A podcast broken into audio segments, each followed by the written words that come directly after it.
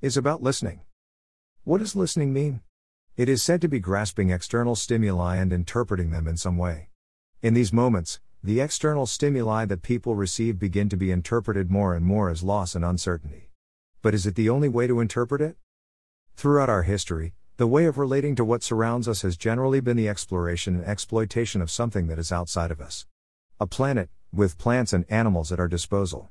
We have studied physical and biological processes from our point of view above and separately from everything. In the same way that we feel as separate entities from each other. Even though in the latter case it is impossible for us to make objective interpretations of our peers and even of ourselves. Our point of reference is within what we want to analyze.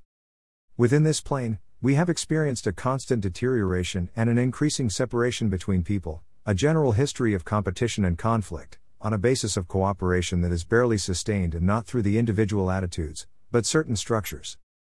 Perhaps not yet as strong as disasters in certain regions at other times, but right now, the planet is threatening for the first time globally. As if it apparently corresponds with the global environment of competition, indignation, contempt, and separation in the attitudes of the people who inhabit it.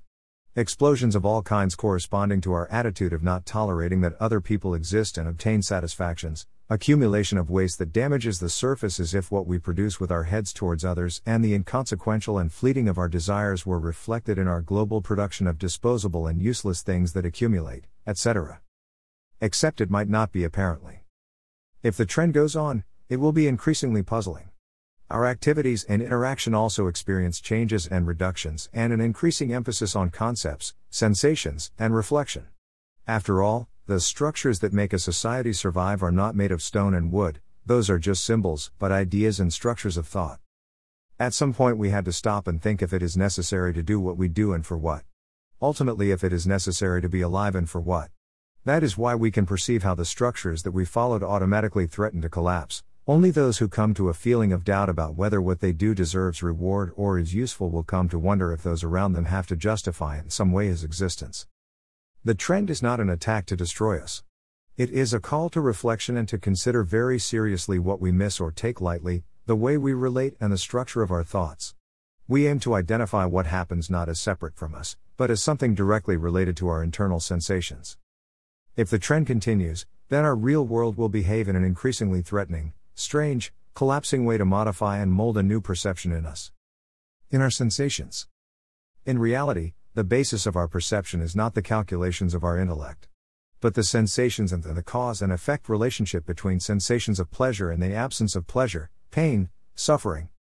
We can anticipate the type of questioning that will lead us to know ourselves better and to grasp in a different way what we are separated from. What would happen if, when someone was hit, someone else felt the pain instead or at least together with him? Obviously, he would be more concerned with the pain and pleasure of the other more than of himself. If everyone in the world had the same way of operating, then no one would have to worry about himself in anything, only about the other parts. The modes of research and production would take another form, and it is almost impossible to predict what kind of discoveries and production we would create under the change in attitude. But why does this have to happen only through the sensation of pain, or absence of pleasure, and not with pleasure or satisfaction directly? The education we have developed so far trains us to fit into a structure that has long been showing signs of being obsolete, that is, of no longer corresponding to our stage of development. And most likely the state in which the complete system is, will not allow us to return to it completely. Instead, we will have to study and educate about our sensory way of capturing and understanding everything. We will not do this as an act of blind faith, but rather as something we implement in order to see practical results. If we don't see them, we would have to change focus. But maybe we would see changes so big and so fast and so global, that we would immediately know which way to go. And we would leave behind almost without thinking what we now cling to with all our might. A practical education about the authentic relationship that our thoughts, intentions, and desires have with what we see around us. How that forms a complete structure of which nothing is absent and determines the behavior of the general, complete nature. Except that there are higher, unified, and complete degrees to what we feel and therefore perceive. Through this, we allow those degrees, a certain new information, to enter our sensations and modify them without the need for it to be through experiences that we will perceive as absence, pain, humiliation, scarcity, restrictions, etc. Listen.